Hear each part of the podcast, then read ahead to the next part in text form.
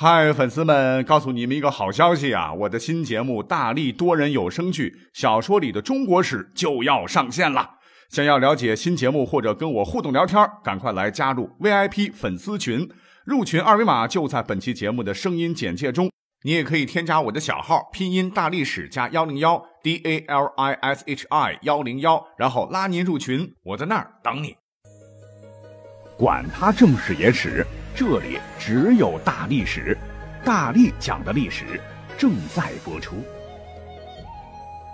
那上期节目我们讲到了哈，因为有些历史题材讲的内容感觉离我们的生活还挺远的哈，所以呢，呃，就想看看能不能从古人的平常生活这个角度入手啊，从衣食住行各个方面来讲讲古人们的生活。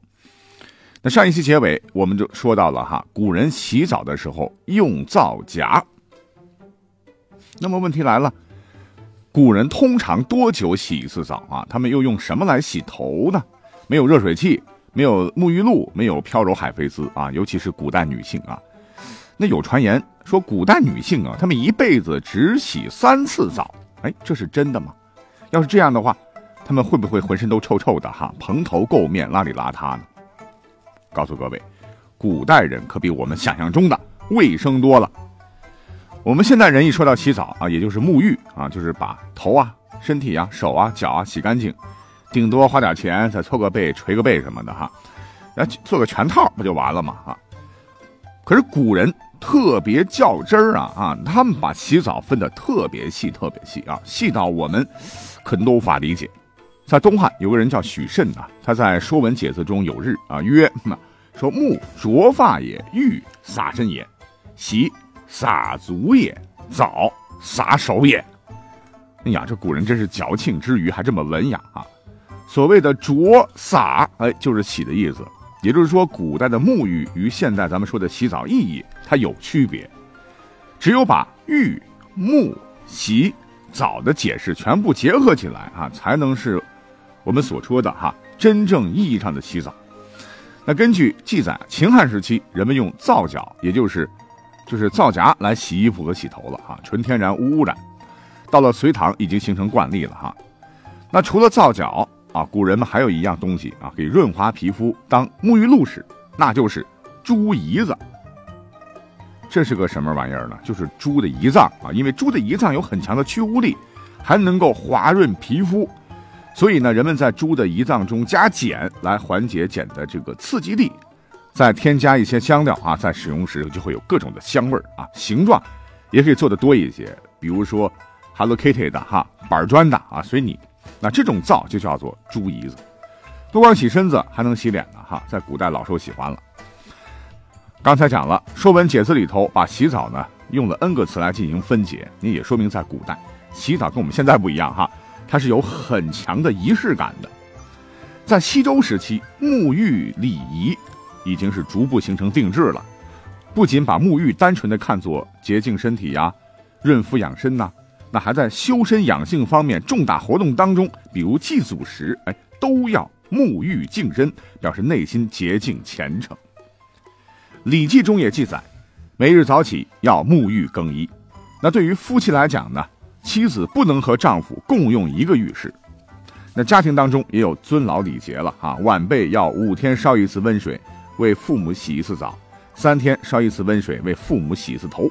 这期间，如果父母的脸脏了哈，要烧淘米水为父母洗净；脚脏了，则用温水洗净啊，等等吧，都规定的明明白白、清清楚楚。只不过啊，这样老传统，我们现代人好像能做到的啊少了。值得一提的是，到了汉代，还出现了休沐，休息的休，就是说官员们。上了五天班之后，能专门休一天假来洗澡，啊，放假一天只是为了洗澡啊！话说这个福利真是好啊。那至于刚才说到的哈，古代妇女一辈子最多只能洗三次澡嘛，完全是胡扯。在古代呢，只有边远的少数民族才这样做哈，不光女性，男性一辈子也最多三次，不是因为不讲卫生啊，是因为水太珍贵。当然，少数民族当中的贵族除外。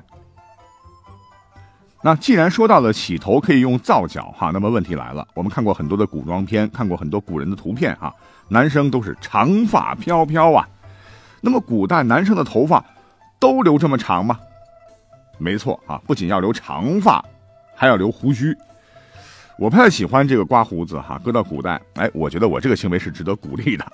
在古代有个说法哈，没头发的可能就是和尚啊，没胡须的要么就是个太监。当然，有些人呢天生没胡子，另当别论了哈。那古代无论男女啊，其实都留长发，而且是越长越好啊。他们几乎都不剪头发，顶多修理一下边毛。即便这样啊，那还得看皇帝挑日子。而且古人对于三千发丝劳心劳神的程度啊，非我们现代人所能想象。对于头发，《说文解字》这里边你能想象吗？哈，光这个头发的记载啊，这么一本专业书籍就搞了很多的花样啊。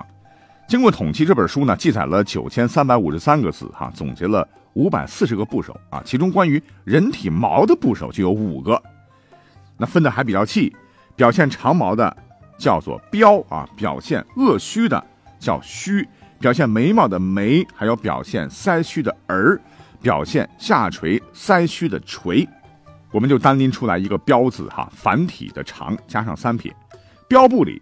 从形容头发长、头发多、头发美等状态，到描述头发晚结的方法，对头发的动作加起来就有四十一个字。光形容头发的长短就有四个专门的词，每个字呢都有微妙的区别来比较头发的长与短。而在甲骨文当中，“长”这个字哈，长发的长啊，就是长发的意思。以后呢才演变成长短的长。那好奇怪的，为什么古人这么重视头发呢？一个是。身体发肤受之父母，不敢毁伤，孝之始也。因为古人认为，头发胡须也是身体的一部分，和手足一样，虽然剪断不会流血，但是会使身体的精气神慢慢流失，使人短寿，而短寿也是不孝之意。所以剪发和孝道那有着极其密切的联系。所以你要穿越回去哈，想剪个板寸啊，小心被官府抓住坐牢哈。要知道不孝在古代可是要杀头的哈，孔融就是个例子。另外一点。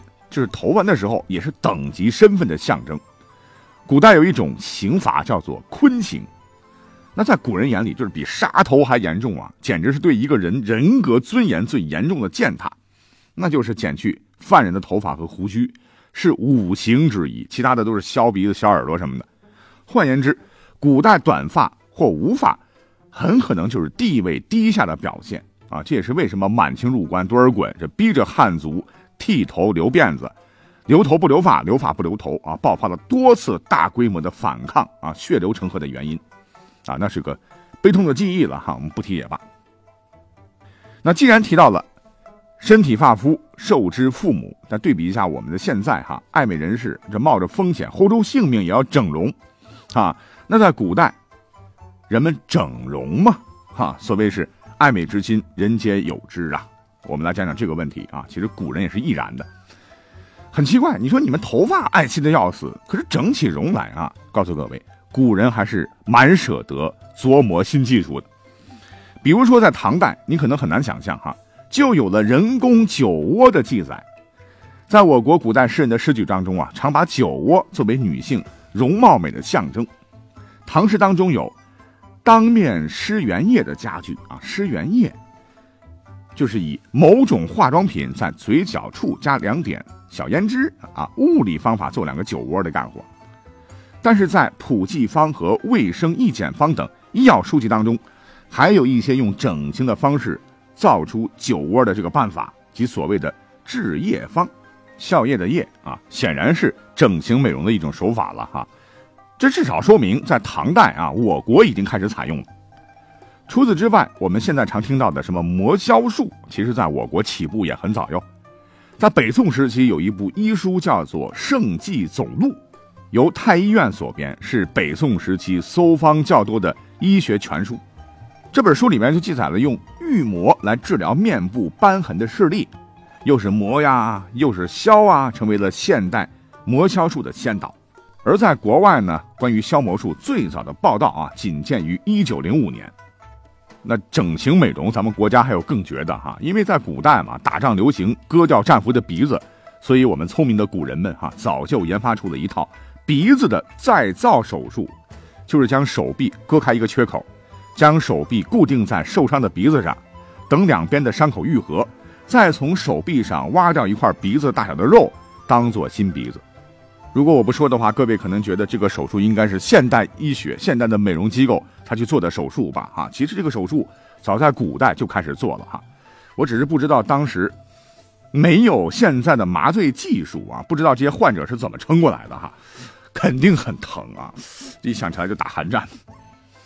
好，我们提到了整形美容啊，那我们再来谈一谈现代人，尤其是女性啊，我们都知道也特别热衷于减肥。那现代人都是以瘦为美了，那古人是如何减肥的呢？除了唐代哈，其实啊，比起现在五花八门的什么减肥药啊，古人的办法是既简单又便宜。比如说，他们会采用喝茶来减肥。但话又说回来，古代的老百姓啊，真的生活条件不如现在啊，这大鱼大肉吃的少，一天到晚干活，这这也很重。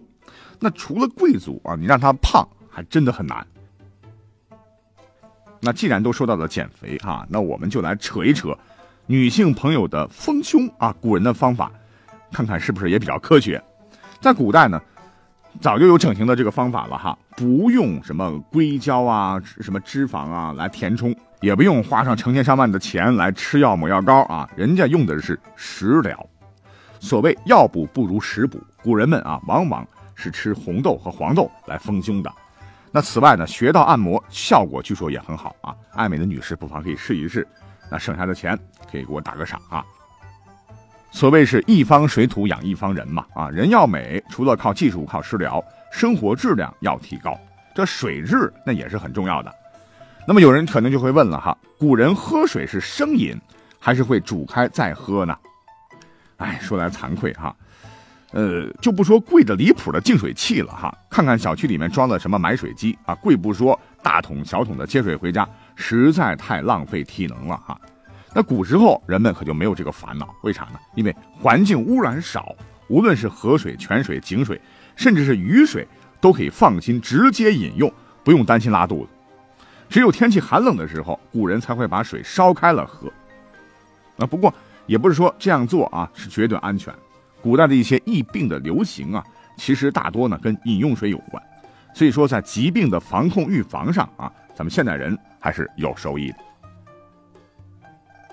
人们常说啊，人有三急啊，讲了吃，讲了喝，所谓吃五谷杂粮，甭管你是皇帝，还是老百姓，还是古人，还是现代人，那每个人都得到五谷轮回之所，好好的排泄一番啊。那么您有没有想到啊，我们现在有抽水马桶，有卫生纸擦屁屁。可是古人呢，那他们有卫生纸吗？上完厕所用什么来擦屁股呢？哎，我们先来看看国外的哈。英国用过鲑鱼片啊来擦屁股啊，日本皇族用过蝉的翅膀，古罗马用的是棍子啊，棍子。法国用的是粗麻绳啊，重点这个粗麻绳特别有意思，是拉完屎以后呢，就把绳子从两腿中间穿过。前后一手拉，后面一手拽啊，像拉大锯一样，而且还是公用的啊。皇宫里边也一样，是皇上用完了，皇后用，皇后用完了，宠臣用，都是那一根，常年不换啊。这真是勤俭节约的代表啊。那咱们国家呢？哈，告诉各位，在元明清使用的是粗纸。我们不妨来看一看曹雪芹写的《红楼梦》里的一段哈，关于刘姥姥的。刘姥姥逛大观园啊，觉得腹内一阵乱响，咕噜咕噜啊，忙的拉着一个小丫头要了两张纸就解意。众人又是笑又忙喝他，这里使不得，忙命一个婆子带上东北上去了。哎，这段文字说明，在曹雪芹生活的清代，使用手指擦屁股已经是很普遍了。不过在纸发明之前，哈，我们的古人跟国外的比啊，其实也好不到哪里去。大便完之后呢，要用小木片、竹片，也就是侧绸啊，来刮擦，刮擦啊。要是有痔疮怎么办啊？在纸发明之后呢，很长一段时间，古人也是不用纸擦腚的，柔软舒适，那谁都知道。可是太贵了啊，太奢侈。那直到什么时候我们才正式开始用纸了呢？啊，这还得感谢元朝的蒙古贵族啊，他们哪管你汉人什么惜纸如金了。老子要的就是爽啊！从此呢，屁屁终于结束了很长很长时期的粗暴式侵入，不再菊花残啊！从此得到了温柔幸福的对待。那在历史上，元朝是个很短暂的王朝，因为统治很黑暗呐。但是在纸这一点上哈，要代表所有受益的屁屁给他们点赞。阿里嘎多。好，时间关系呢，古人们的日常生活大揭秘就讲到这儿了哈。想穿越的朋友们要好好听听哟。感谢各位的收听，我们下期再会。